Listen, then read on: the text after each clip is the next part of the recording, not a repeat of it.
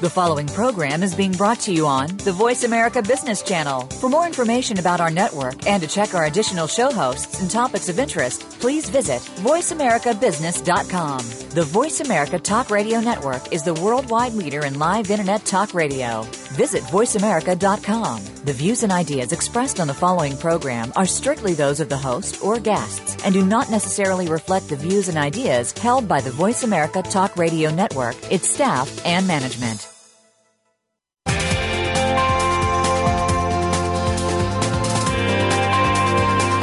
Welcome to a very refreshing hour of business talk. This is HR Trends with Game Changers, presented by SAP. The best run businesses run SAP.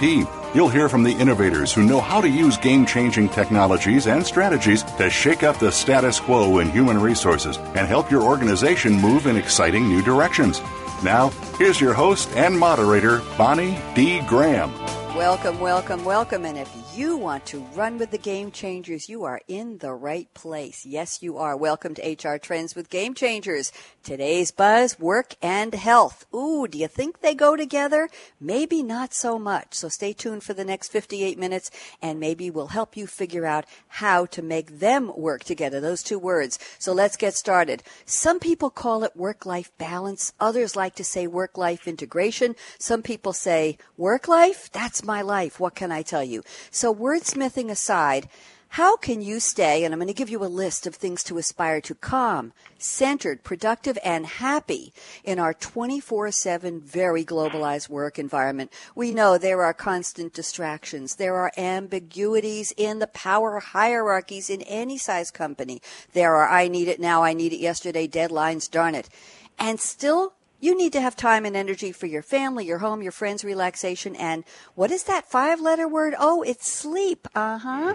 Well, help, don't, don't give up. Help may be closer than you think. I have a panel of experts who are prepared to help us figure this one out and wait till you hear who they are. Let's go. First up on the panel is Jeremy Hunter, PhD. He's the creator and teacher of The Executive Mind. It's a series of executive education courses dedicated to Peter Drucker's assertion. And here is his quote from Drucker. You cannot manage other people unless you manage yourself first. I think those are words to live by. Jeremy Hunter, welcome to HR Trends. How are you today? Good morning, Bonnie. How are you? I'm great. Wonderful. Good. Talk to me. Interesting quote. And Drucker is part of your life now, part of what you do. So, so tell us about why you picked the quote and how it has to do with the executive mind and our topic. Go ahead, Jeremy. Sure. The idea that you can't manage other people unless you manage yourself first. I think I think it seems like such an obvious statement. And yet, uh, if I look around at management education, we train managers to manage everything but themselves. Uh, you know, we train you to manage money, we train you to manage marketing campaigns, we train you to manage strategy, but where do we give you systematic training to manage your own mind? You know, how do I manage my body? How do I manage the physiological reactions I have uh, because there's uh, too much to do, right? And and so we know that if a leader can't manage, for example, their own emotional reactions or their own stress reactions that the people working for them uh, really suffer as a result, right? So I, I, mm-hmm. I think I've come to realize over the course of my, my work that an organization feels the consciousness of the leader, and because the leader is is uh, kind of broadcasting what's going on inside the leader to to everyone else. So. Uh, if we're not managing ourselves, then uh, we're not managing anything else very well. And Jeremy, would this apply obviously to anybody in the workforce? We have to manage ourselves even if we're not in what we call a leadership role. We're not a boss. We're just all responsible for who we are and how we live and interact. Is that a pretty good broad brush statement? Oh, absolutely. Right. We're all connected. So we're all connected. You know, the the actions I take affect other people. Interestingly enough, just a side note, I have my own uh, a personal radio show where I interview authors on Monday nights on a different channel. And last night I had the creator of the Bad Boss app believe it or not. And as silly as it sounds, and silly is a key word for my next guest, but don't get all excited there. Just well, hold on a second.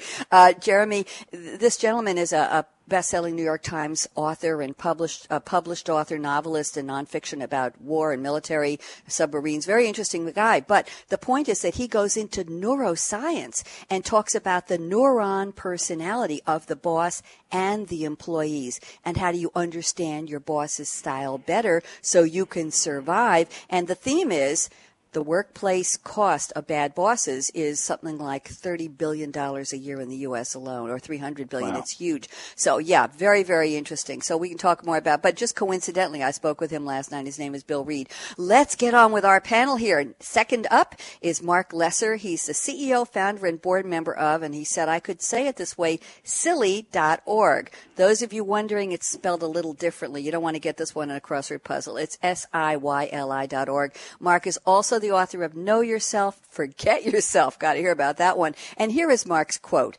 There is scientific evidence that mindfulness practice can support leaders to cultivate more acceptance and openness and reduced fear, necessary ingredients in supporting innovation. Marc Lesser, welcome to HR Trends. How are you today? I'm really doing great, Bonnie.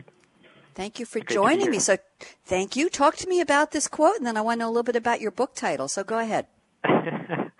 Well, first, I should probably say that SIYLI stands for Search Inside Yourself Leadership Institute, S-I-Y-L-I, and uh, the quote is um, um, talks is aimed at the um, the four essential pieces of the uh, Search Inside Yourself program, which are mindfulness, leadership, emotional intelligence, and science.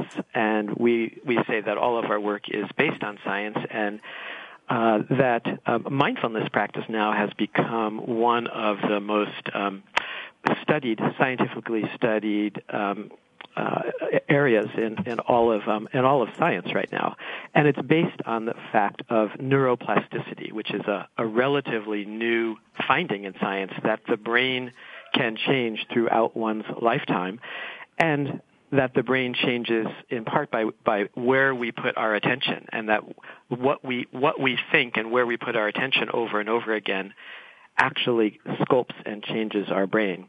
And this is where the practice of mindfulness comes in the practice of actually directing directing our attention training training the mind to be uh, more calm more centered uh, more focused.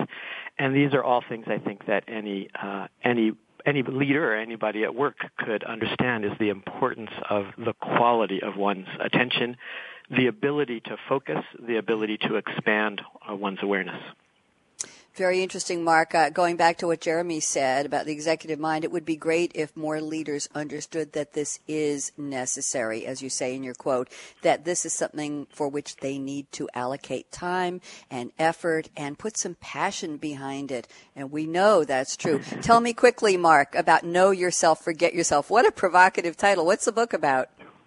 Uh, the book is about uh, the importance of um, I- embracing the paradoxes in our life. So one of the basic ones is know yourself, and and the more you know yourself, the more you can be um, less self-conscious, more more free, more nimble in your day-to-day life. Uh, one of my other favorite uh, paradoxes is be confident, uh, question everything. Uh, so, so the idea is that we're not trying to shoot for the middle in these paradoxes, but we should be very, very confident, and we should be really adept at questioning everything as, as an example of a way to practice with paradox. I like it. I like it a lot. I'll try to ask more questions on the show today. Thank you, Marc.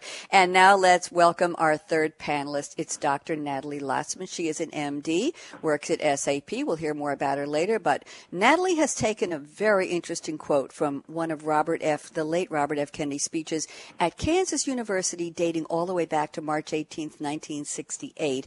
And she's adapted it to apply for our topic today. Natalie, I'm just going to read a little bit and then I'll ask you to speak to it. Natalie says financial reporting does not allow for the health and well being of employees, the quality of their education, or the inspiration of their work. Financial reporting does not include the beauty of products, the simplicity of solutions, or the strengths of relationships, the intelligence of debate, or the integrity of leaders.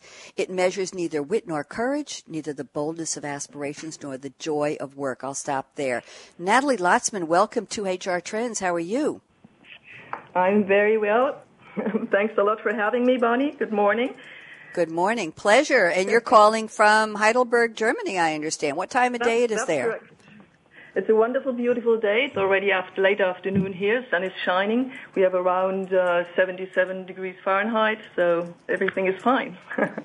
Thank you very much, and a shout out to Bettina, who I know has been working with us to get you on the show. And Bettina, hello, and and uh, Natalie. This is an interesting quote. When did you decide to adapt Robert Kennedy's this comment or this excerpt from his speech? And was it done just for the show, or do you use this in your teaching? Go ahead, Natalie. Actually, I found this uh, this quote uh, several months ago in a report from uh, from the World Economic uh, Forum, uh, where they really did a great work in uh, trying to measure human capital for the world. And this is one of the, the, things that I'm very excited about for many, many years now, to make it possible to measure, to find metrics about human capital and social capital within corporations as well. And uh, I found this um, this quote because in original um, Robert Kennedy was referring to uh, the gross national product. And mm-hmm. it is exactly the same words, almost exactly the same words, and it refers to uh, to the fact that often we do not really measure what matters, but we measure things just because we can measure them. Mm-hmm. So, as to quote another mm-hmm. great person like Albert Einstein, who yes. once said, it's um, not everything that can be counted counts, and not everything that counts can be counted. And we're right in the middle of the um, of the topic of health and well-being in corporations, because everyone is so it's so obvious to our minds and our hearts that it matters a lot to um, if people are really productive and if they, they are innovative. And if you ask leaders, and they often say, uh, well, people are our most valuable asset. But in the end, when you ask them, well, how valuable? How do you measure this in, in the end? Mm-hmm. In the mm-hmm. best case, it's just that they smile, uh, but in the end, bottom line, it's not really measurements there. And I think to be really successful with all our efforts, we should link that to measurements in the end, because it's also for, fin- for financial analysts, in the end, it's important to see what is the human capital worth and not just financial numbers. Hmm.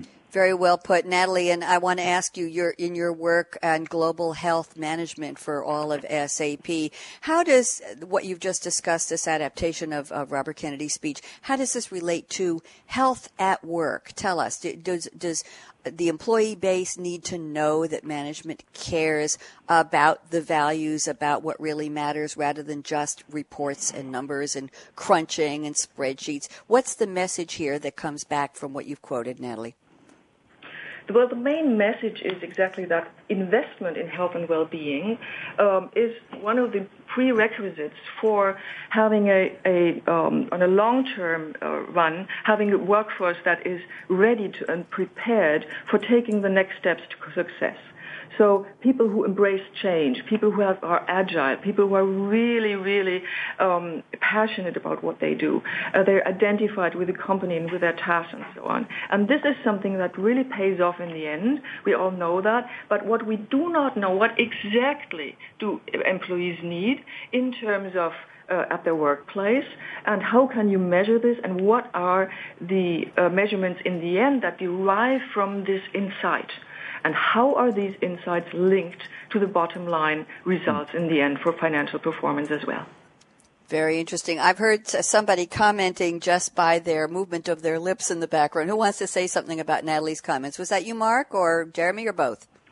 Well, I'll, I'll jump in. This is Jeremy. You know, the yes. um, one of the models I use in in helping people understand what what we mean when we're talking about uh, you know, helping people manage themselves mm-hmm. is this kind of idea. If you can imagine an, uh, an XY axis and a, and a line pointing uh, up to the to the upper right hand corner, and and stress and performance being uh, uh, performance being on the y axis, stress being on the uh, on the x axis. And I, I think so. There's this idea of if I do more, I get more done.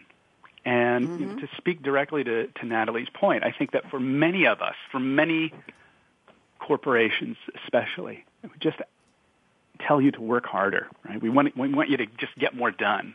And we have this idea that if I just keep working harder, I'm going to get more done. But the biological reality of that, as as Natalie's talking about, is that that line isn't pointing you know, to, to the upper right hand corner infinitely. That mm-hmm. at some point there's an inflection point and you and it starts to come back down. So instead of a line pointing straight up to the to the upper right hand corner, you get an inverted U. So at the tipping point, I, so I can uh, so if I work hard and I make a lot of effort, I can mm-hmm. perform. But if I keep working hard and I don't take time to tend my health or rest or uh, recharge myself, then at some mm-hmm. point things will tip to the other side and and uh, um, my health gets negatively impacted. Uh, and so part of where I think something like mindfulness practice is, is helpful is that it helps us to check into our body to say, okay, how am I doing? right? Am I energized and, and alive at this moment in what I'm doing? Mm-hmm. Or am I tired? Or am I exhausted? Or am I burnt out? And how, how do we sense that? And for many, many, you know, hardworking people and, and people who like to work, uh, it's very difficult for them to sense that because, uh, because they, you know, we, we get, um, kind of trapped in a, in a cycle of just making effort. We do, we do, and that's the goal. Usually is, you know what? I'm gonna gonna dial this back for a minute because we're already in the middle of our roundtable discussion. I haven't even finished the first segment because you're such interesting people. I don't want to stop you, but guess what? Let's let's do this the way we're supposed to do it. And I'm going to go back through the panel first, Jeremy, then Marc, and then Natalie, and ask you the most difficult question I'm going to ask you for the entire show. What's in your cup right now? What are you drinking, or what do you wish you're drinking, or what are you going to pour right after the show? So first, Jeremy Hunter. What's in the cup, or what do you wish? Go ahead, Jeremy. I have this uh, tea which I uh, I found on a trip to Helsinki um, called Happy Hour, and uh, there's a, a great little tea shop on the corner of Anna Street called Demmer's Tea House, and it is I think originally Austrian, but uh, the person that owns it used to work for uh, Nokia and and gave up that corporate life to open up a tea shop. And this tea shop, I have to say, is truly fantastic. The only problem is that this tea runs out, and and Helsinki is not anywhere near Los Angeles. So, um, but I would I would definitely give my seal of approval to Happy Hour. Well, that's very interesting. I'm a, a Nokia al- alumni myself, so I'm wondering who it is. You can tell me after the show who owns that. Very interesting. Thank you, Jeremy. And Marc Lesser, Silly, Silly Org. Uh, Marc Lesser, what are you drinking? Well, I just had my uh, my morning smoothie that I have um, most most weekday mornings as a way of um, getting ready for my my uh, my work day. It um, contains uh, rice milk and blueberries and bananas and some flaxseed oil. And um, uh, I, I really enjoy the um, the routine actually of having uh, the same thing each morning and something uh, something really healthy, and it's also kind of my uh, my transition point as I'm going from kind of a planning for the day, checking in with um, checking in with the New York Times, and uh, transitioning into looking at what needs to be happening at SIYLI for the day. I think there's a Billy Joel song in there somewhere, Marc. I just could hear it when you were saying it. The New York Times, the Daily News. I promise I won't sing on the radio. I tried that once. Not good. Natalie Lotzmann in Heidelberg, Germany. What are you drinking, Natalie? Well, actually, I have brought an Ayurvedic habit uh, from India. Um, so I take a big glass and fill it half with cold water from the water dispenser, and then fill the other half with hot tea water without tea. So not the other way around, by the way. If you try it, uh, you know why. So my gourmet choice is have warm water. So try it. It's really delicious. So cheers to you.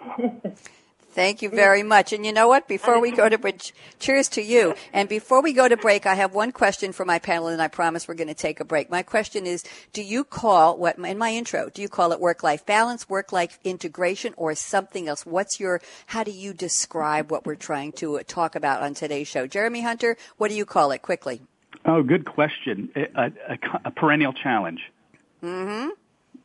You call it a perennial challenge, okay? Yeah. But what are what do you? Is it work life balance, work life integration? Is there another another phrase you would use with these words, work life in it? What's your preference?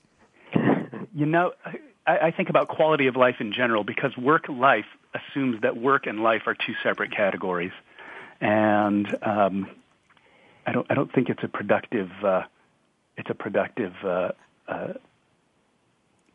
framework. okay, interesting. As you were speaking, I was thinking of work dash life, work life. As, as work life, work life. Anyway, we'll talk about that later. Marc Lesser, what's your preference? Work life balance, integration, conundrum, uh, a perennial yeah. challenge? What do you think of it as? I, am very clear on this point. I, I say forget work-life balance, mm-hmm. and and instead uh, bring each moment of your life alive. See how see how alive each moment is, whether you're working or not at work. Oh, I like that a lot. Natalie Lotzmann, Dr. Lotzmann, what do you say? Well, I couldn't agree more with with Jeremy that the work-life concept is not a real good one because it implies kind of an opposite thing, as if work is not part of your life. Yeah. But on the other hand, we have tried some other things, but it re- doesn't really work. A lot of people really refer to the work-life concept, whatever. So right now we talk about work-life management and also about stress resilience and self-management. It's not the real best thing. So from our feelings, it's not 100% hmm. clear or, or the best thing. But all the other alternatives that we have checked are not the way um, that we feel better about it. So we're still waiting for the, for the real good um, uh, idea about this. Thank you very much. Okay, you've all earned a break. I'm going to give it to you. I'm Bonnie D. Graham. You're listening to, guess what? This is show number 13 in season two of our series called HR Trends with Game Changers. We're hoping to bring it back in a couple of months for season three. I'm working on that in the background. Topics have been great as evidenced by today's panel. I'm privileged to speak with Jeremy Hunter, PhD of the Executive Mind, Marc Lesser, CEO, founder, and everything else at SIYLI, S-I-Y-L-I dot org, and Natalie Lotzmann, Dr. Natalie Lotzmann, MD at SAP. We'll be right back after the break. Our topic today is health and balance at work, nurturing the innovation mindset. You really don't want to miss this one wherever you are in your organization. We'll be right back. Don't even think of touching that mouse, that app, that dial. Brad out.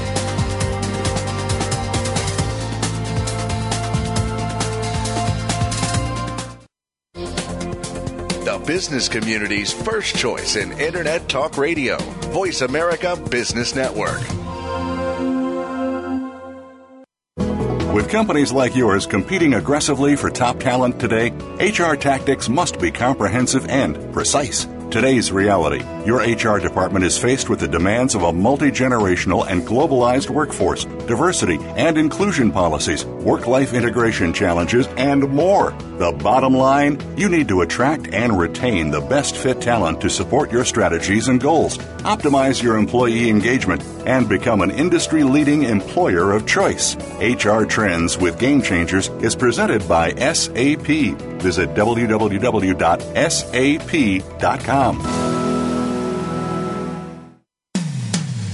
When it comes to business, you'll find the experts here. Voice America Business Network.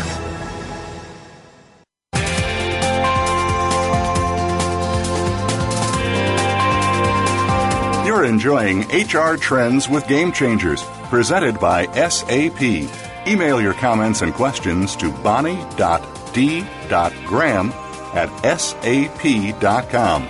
And you're invited to tweet during and after the live show at Twitter, hashtag SAPRADIO. Now, let's get back to HR trends with Game Changers and I'm speaking today with Jeremy Hunter, PhD at the Executive Mind, Marc Lesser at SIYLI.org, and Natalie Lotzmann at SAP. We're going to kick off our roundtable. I forgot to warn my panelists. This is 25 minutes nonstop. Put your seatbelts on. We're going to take a ride. We're going to have a very, very energized conversation. And I'm going to kick this off with Jeremy Hunter. And Jeremy, you sent me in your notes the following question, which is so provocative. We have to cover it. I think people will be asking this as they're listening to us. And the question is, why haven't we heard about mindfulness before? And isn't this just some wacky California fad? Have to ask that question. You put it on paper. I'm reading it. Jeremy, talk to me, Jeremy Hunter. Is it? Is it? Is it? Talk to us. Sure. Uh, you know, as uh, why haven't we heard about this before? Okay, so then I think we have to think about what, at least in the modern West, we have defined as education. And I think that we've taken our uh, taken our cue from Descartes, who said, "You know, I think, therefore I am." And, je and pense largely, donc je suis. Yes. Yes, and and as you know, and largely in in the modern West, for us, education is about thinking, right? We think people who think well are smart. As Marc talked about earlier, right, one of the core aspects of mindfulness practice is a training of attention. And in the modern West, largely we don't systematically train attention. We've assumed that people just have an attention span. And I think what we've experienced as a as a culture globally over the say the, just the last 10 years alone with the uh, you know flourishing of all of these different technologies and and and different ways to to be interrupted is that more and more people feel like their quality of attention is becoming frayed or mm-hmm. um, disintegrated in some ways. You know, I, I had somebody tell me the other day, you know, I can't really read stories anymore because I can't keep up with the narrative. I, I, I much prefer bullet points. Mm. So I, I have colleagues uh, at Claremont where I teach who say, you know, and literature colleagues that say, you know, I, I have students who can't read books anymore. So the idea of so what mindfulness is is the idea that we can train attention to be of higher quality, which for us in, in the modern West is not really a, a um, something that's happened very much before. You know, my my half of my family is Japanese, and, and in Japan, the idea of training attention it was kind of a starting point of education. That if you didn't have strong, stable attention to keep you kind of grounded in the present, you really couldn't do much of anything else. And so, say in Japanese culture, there are all of these different methods for training attention. They look like tea ceremony or flower arrangement or calligraphy or archery or sword play. And uh, you know, on the outside, but but what's really happening is that those are kind of arenas or theaters or methods for helping somebody become more present. Beautiful and, examples. Go ahead, Jeremy. And I want to I want to make sure that uh, Marc and Natalie jump in when you're you're done with your thoughts. So go ahead. Sure. You know, and I teach at the at the Drucker School of Management, and Peter Drucker talked about the important that we've overeducated people in thinking and we've undertrained them in being able to see and to perceive. And we tend to think of rigor. If I talk to a group of lawyers, we, we, they tend to think of rigor as an intellectual quality, right? But I would argue that it's not just that. There's also perceptual rigor, and there's also emotional rigor, right? So how can I how can I be sure that the world I'm seeing is the world that's actually there and not just the one that I want to see or that, that uh, uh, I'm biased to see? Right? That's a lack of perceptual rigor. Uh, how do I manage my own emotional reactions? You know, we talked about earlier, right? The the person who can't ima- who can't manage their emotional reactions spread those emotions throughout their network in in oftentimes destructive ways. That that's right. That's a lack of emotional rigor, right? And so what mindfulness does is to enhance all of those qualities. You know, you become clearer, you become, become a clearer thinker, you become a clearer perceiver, and that you're able to manage your emotions more effectively. Thank you, Jeremy. Marc, yeah, Marc Lesser. To, uh, yeah, yeah, go ahead, to, Marc. To ju- jump right in and address this this question that you asked about why haven't we heard of this with a um, a quote from William James in uh, 1890 who said uh, and the faculty of voluntarily bringing back a wandering attention over and over again is the very root of judgment, character, and will. No one is master of himself if he have it not. And education which should improve this faculty would be the education par excellence. So um, this, in fact, is you know not, well, this is not a new idea. In fact, it's an idea that has been around for thousands of years. The idea of uh, mm-hmm. mind training uh, uh, going going back literally thousands of years. And then this is uh, William James from 1890 really got the importance of um, mindfulness practice of tra- training one's mind. And I think also just kind of riffing off of what Jeremy was saying is that um, mindfulness practice. Um, what what we find is it's it's the way to support one's emotional growth, one's emotional intelligence in in the workplace, which is really the the the glue that keeps it all that keeps it all together in terms of people's uh, health, well-being, and performance. Good points, Natalie Lotzmann. I know you have a lot to say on this. Talk to us, Natalie. Yes. Uh, uh, indeed. So the, I like the, the concept of, of perception, of course, beco- becoming more and more in the center of attention in general. And, and actually, I, I do not quite agree that it's such a brand new thing. I mean, the, the, the idea that perception is creating reality is not a new concept. It's just kind of been ignored uh, for by um, by corporations and by the business world for such a long time. In the end, it's it's all about perception. It's uh, the perception of customers, about the trust in the brand. It's about about the ability of the of the products and solutions. It's the trust of employees um, in in the company being an, an employer of choice it's the trust of, um, it's perception of trust uh, police have in their uh, supervisors or do not have. It's all about perception in the end. So the question is, what is reality if it's not about perception? So it's high time. I don't know if you say it in English like this. So it's really time that we look at the at perception as the center of everything. It's the center that in the end it creates people's minds, it creates people's well-being and health in the end, and creates the bottom line of, of results, of business success, because we need people. We need people who give their best. And when do they give their best? If they perceive that they're valued, that they're appreciated, that they're um, recognized, that they're treated fairly, that they have equal opportunities.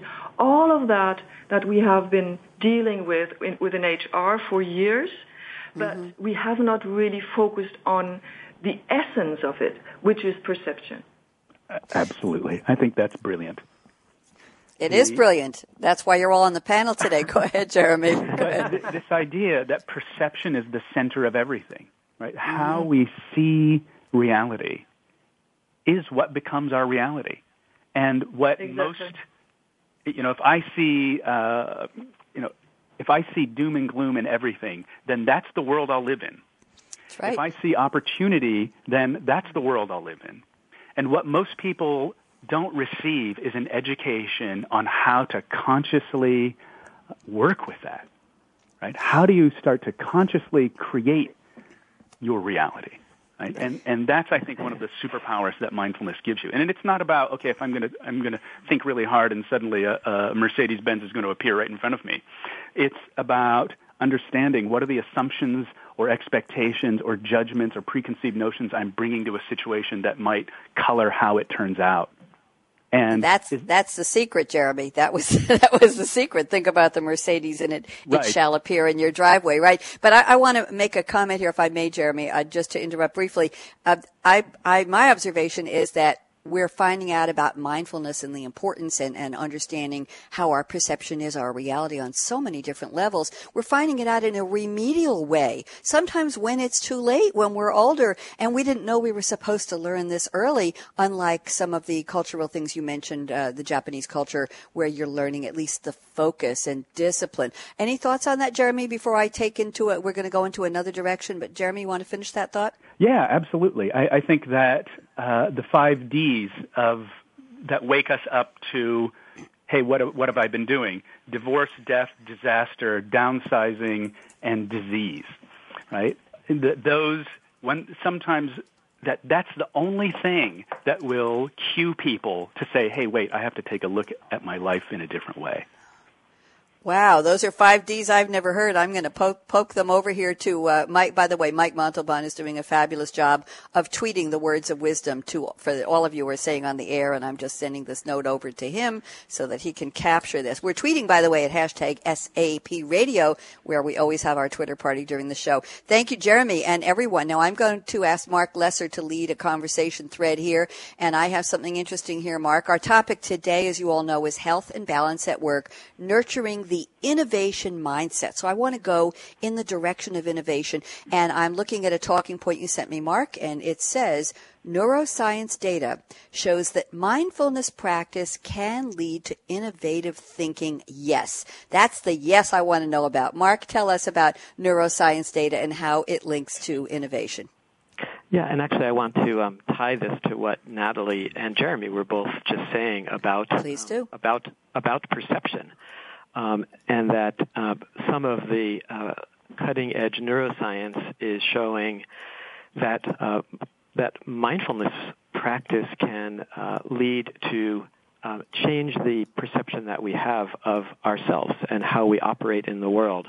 It can help to uh, reduce our stress, to increase our happiness, um, and even change the perception that we that we have about ourselves. I mean, so many people that I um, that I come into contact with in the business world have this um, their, their minds uh, minds are racing. There's this uh, you know I often um, I, I'll sit down before someone and they'll say to me, "I'm I'm going to have a horrific day." Um, they'll kind of look hmm. look at their uh, look at their schedule, look at their to-do list, and this uh, this perception of I'm going to have a horrific day. Well, this can be a self-fulfilling prophecy. Uh, right. So how can we how can we change the mindset? How can we how can we shift um, from uh, worrying, uh, ruminating about the the past, worrying about the future, to to training our minds to be more in the present moment. What's what's happening? What's happening right now? So this is the uh, this is where the scientific evidence of around mindfulness comes in. Is that we actually can, uh, in a relatively short time. There's been studies showing that 20 minutes a day over an eight week period, and we can have pretty profound shifts in our ability to live uh, more in the present moment. How much time was that, Marc? 20, 20 minutes 20 a day? minutes a day for eight weeks. That's not so bad. That's not bad at all. Not so bad, no. Let's sign up. Let's sign up. Natalie Lotzmann, talk about this neuroscience approach that Marc has described to us. What is your experience or your thoughts on this, please? Well, fully agree. There's, a, there's not much time investment that an individual needs to, to improve on, on self-perception and also about um, uh, self-leadership, which is, which is the essence in the end and refers also to a quote that was done before. I would love to link the whole um, discussion that we have done so far to very tangible things that we can do within organizations on that. Mm-hmm. And, and I think that's the time to raise the question on responsibility. So who is responsible? Who is responsible for perception? Who is responsible for health? Who is responsible on um, uh, on well-being? And the answer is, of course, like always, it depends. And it depends on the perspective. So, of course, every individual is responsible for his or her perception, for his or her health, and also for his or her well-being. But an organization is responsible for the general conditions, the framework, the, the surroundings, and in the end, the culture that is provided, the culture that encourages and enables the individual to take responsibility for his and herself, to do things, to, to care for, for yourself, and to invest, to invest in your own growth and in your own well-being. And this is, when we, when we agree on this part, then it's not far to what really we should do as an organization, what we should provide for people, um, to encourage them to invest in their profession, not only in their professional knowledge, but also in personal growth. But because this is what the whole thing is about in the end. Let people grow and let them belong, which is the whole, the two major, um, major needs and longings that people have is always it's growth and belonging. Hmm. And also, it's about um, um, teaching them that the two, the two most powerful questions in the end is to ask yourself every day, whatever you do, in, have in mind to ask the question, what does really matter about what I'm mm-hmm. doing? And the second question is, when is enough enough?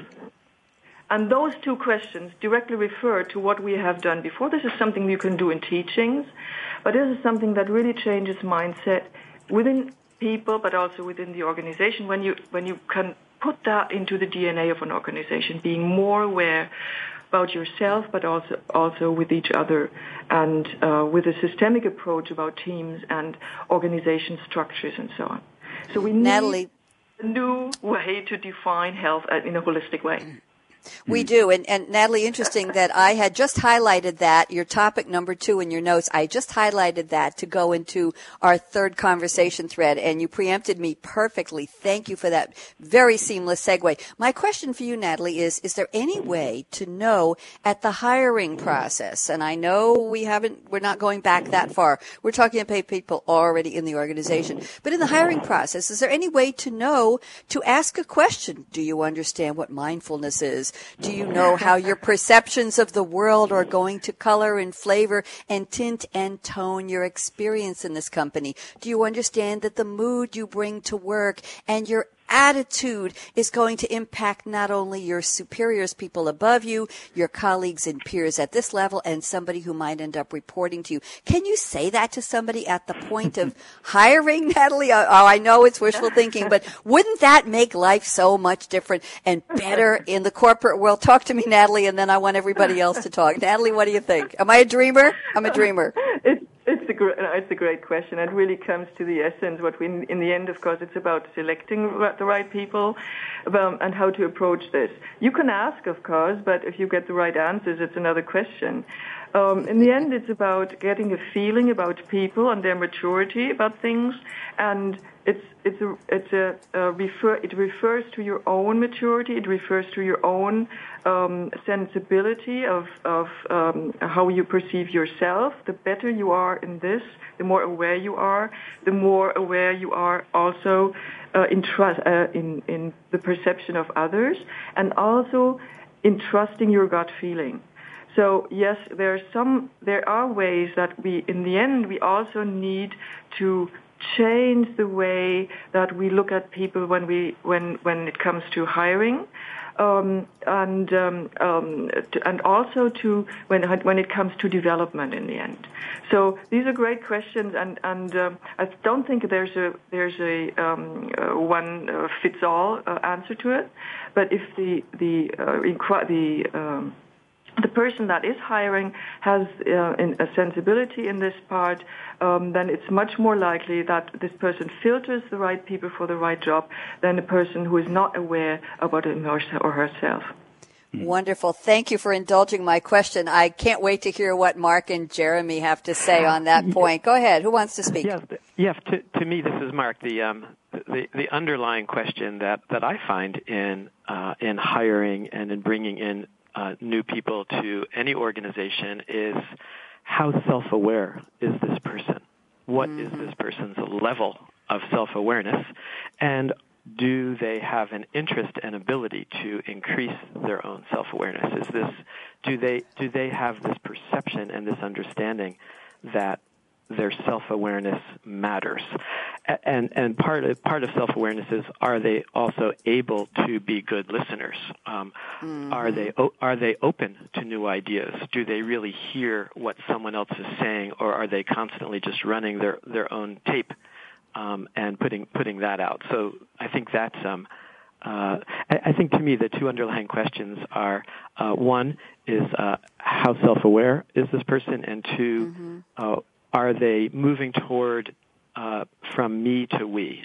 Do they are they really interested in making improving this organization and improving the world? Are they are they ultimately someone who is has a uh, a compassion mindset, a mindset of wanting to help, of wanting to heal, of wanting to make the world a better place?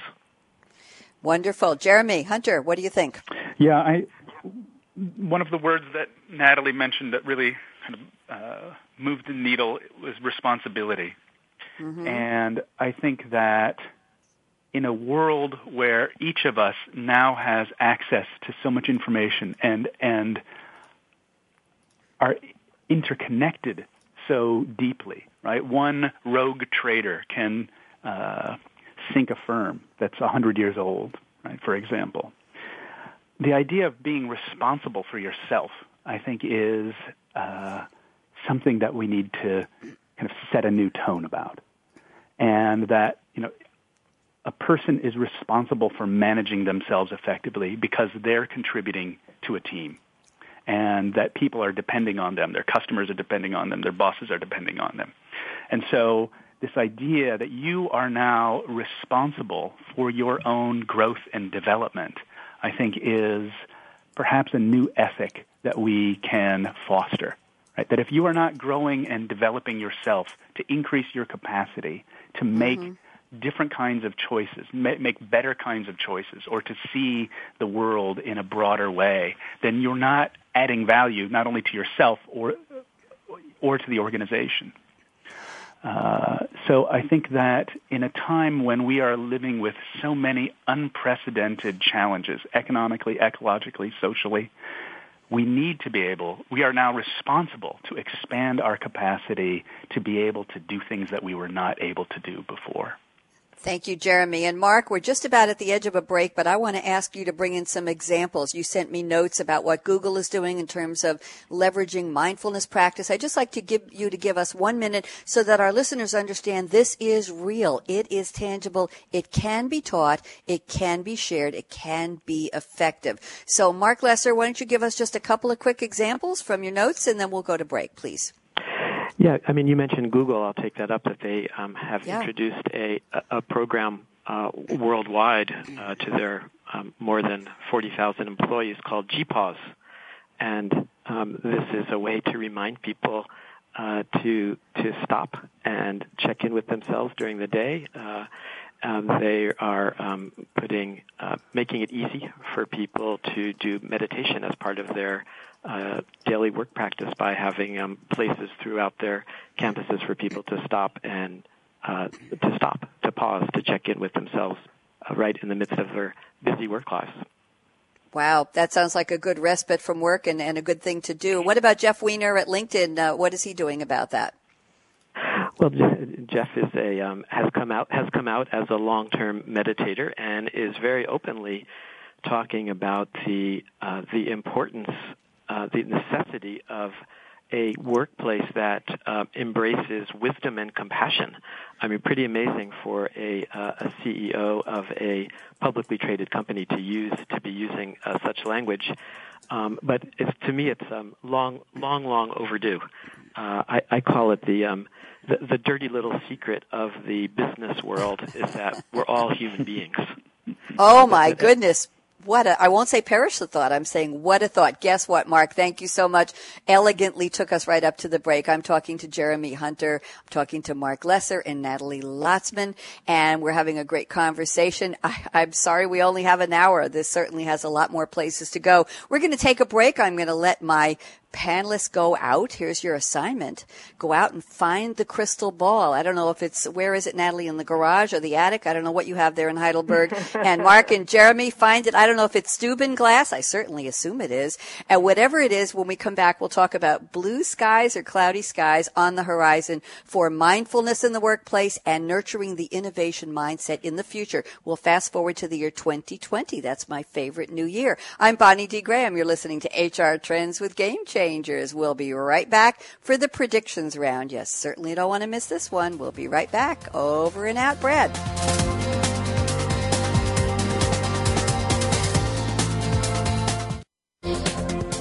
The business community's first choice in Internet Talk Radio. Voice America Business Network. With companies like yours competing aggressively for top talent today, HR tactics must be comprehensive and precise. Today's reality. Your HR department is faced with the demands of a multi generational and globalized workforce, diversity and inclusion policies, work life integration challenges, and more. The bottom line you need to attract and retain the best fit talent to support your strategies and goals, optimize your employee engagement, and become an industry leading employer of choice. HR Trends with Game Changers is presented by SAP. Visit www.sap.com.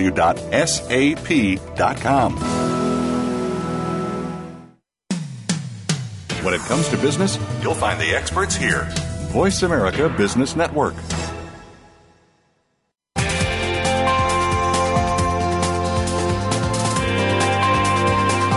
You're enjoying HR Trends with Game Changers, presented by SAP. Email your comments and questions to bonnie.d.graham at sap.com. And you're invited to tweet during and after the live show at Twitter, hashtag SAPRADIO. Now, let's get back to HR trends with Game Changers. Here we are talking about Descartes, je pense donc je suis. I certainly am. That's as mindful as I can be. I'm Bonnie D. Graham, speaking with Jeremy Hunter, Marc Lesser, and Natalie Lotzmann. And we are now in our, let's see, we've got exactly eight minutes left. I'm going to divide and conquer. So it's time for predictions. Jeremy Hunter, fast forward please to 2020. What will we be talking about in terms of mindfulness, in terms of health and balance at work, in life, and the innovation mindset. I'm going to give you exactly two minutes on the clock to give us your wrap up and your prediction. Go ahead, Jeremy Hunter, please. Uh, it's a good question. You know, when you spend part of most of your life trying to be present, thinking about the future is always a challenge. The, Sorry.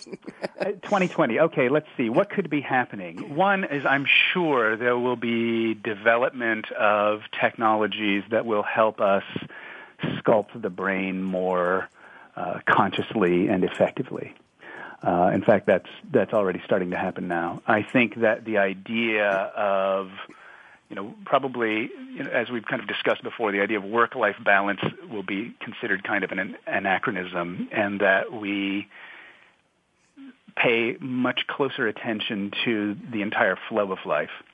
Um, that I, I think that you know, work and and and home are at this point uh, kind of inextricably interlinked, and you might even start to see uh, social movements around attention rights.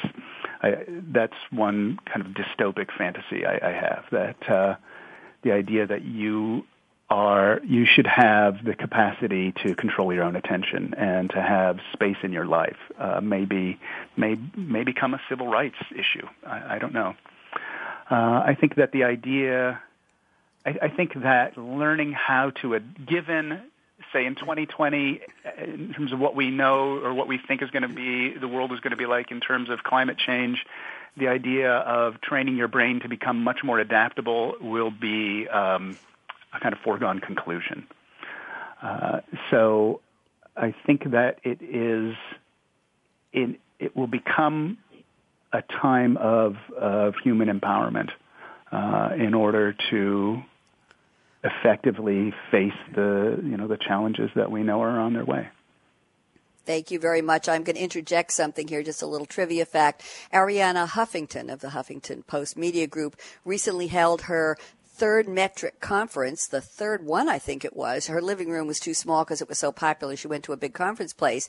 But one of her speakers was Mark Bertolini, who is the CEO of Aetna Insurance. And he was talking about employee well-being and the bottom line. I'm just going to interject this. He said, since 2010, we've in essence been down almost 8% in healthcare costs as a company by focusing on our employees. That's a message for the whole country. If we work on reducing stress, making sure people take care of themselves, giving them the time to do it, it's an opportunity to bend the curve and reduce the impact of healthcare costs on our nation's deficit. So there, just wanted to throw that in, show you that I read a lot. There you go. in between radio shows. Thank you, Jeremy. Marc Lesser, you are up. It's your turn. What are your predictions, Marc? I'll give you two minutes. Go ahead.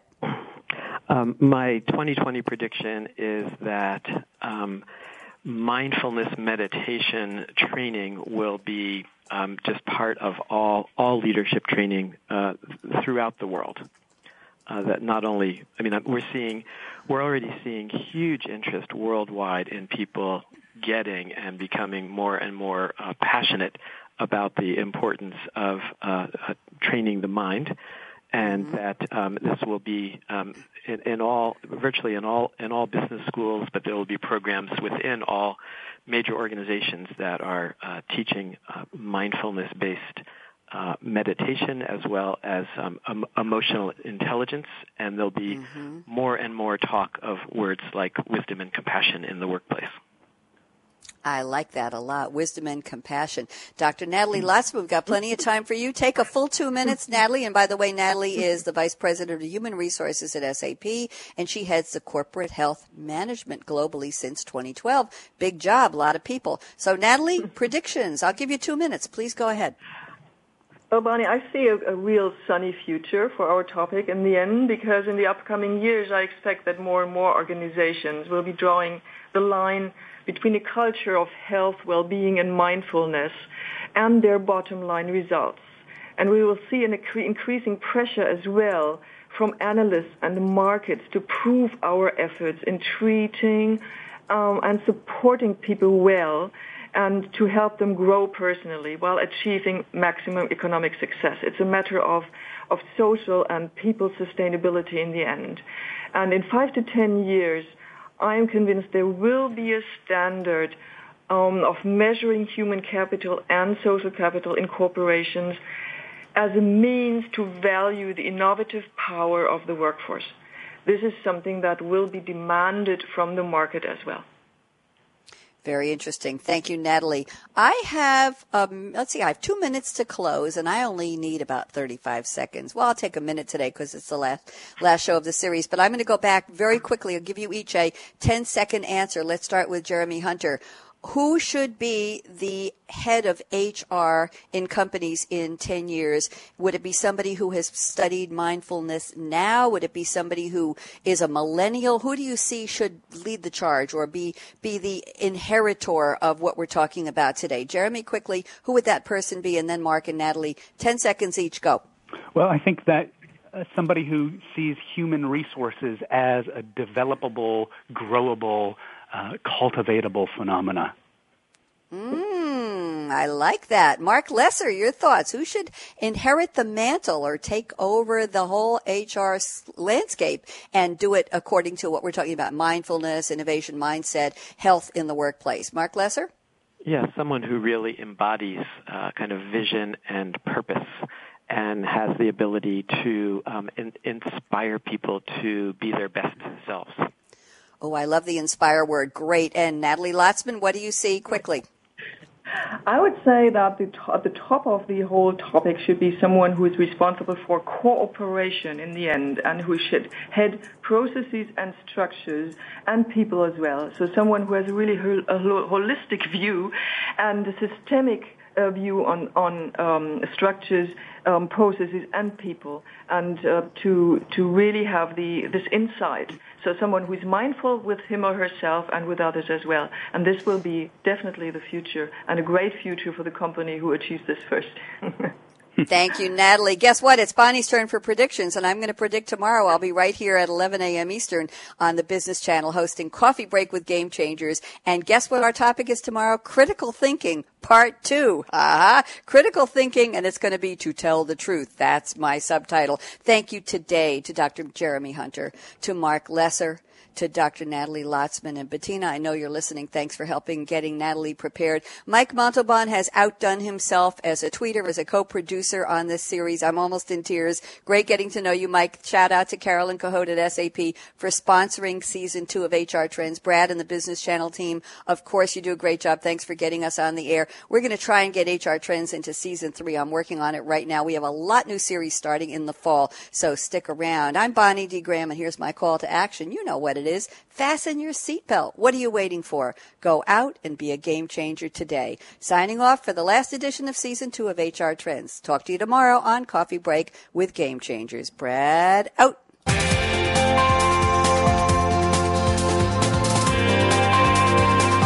Thanks again for tuning in to HR Trends with Game Changers, presented by SAP. The best run businesses run SAP. To keep the conversation going, tweet your questions and comments to Twitter, hashtag SAPRADIO. Please join host Bonnie D. Graham again next Tuesday morning at 9 a.m. Pacific Time, 12 noon Eastern Time on the Business Channel. We wish you a positively game changing week.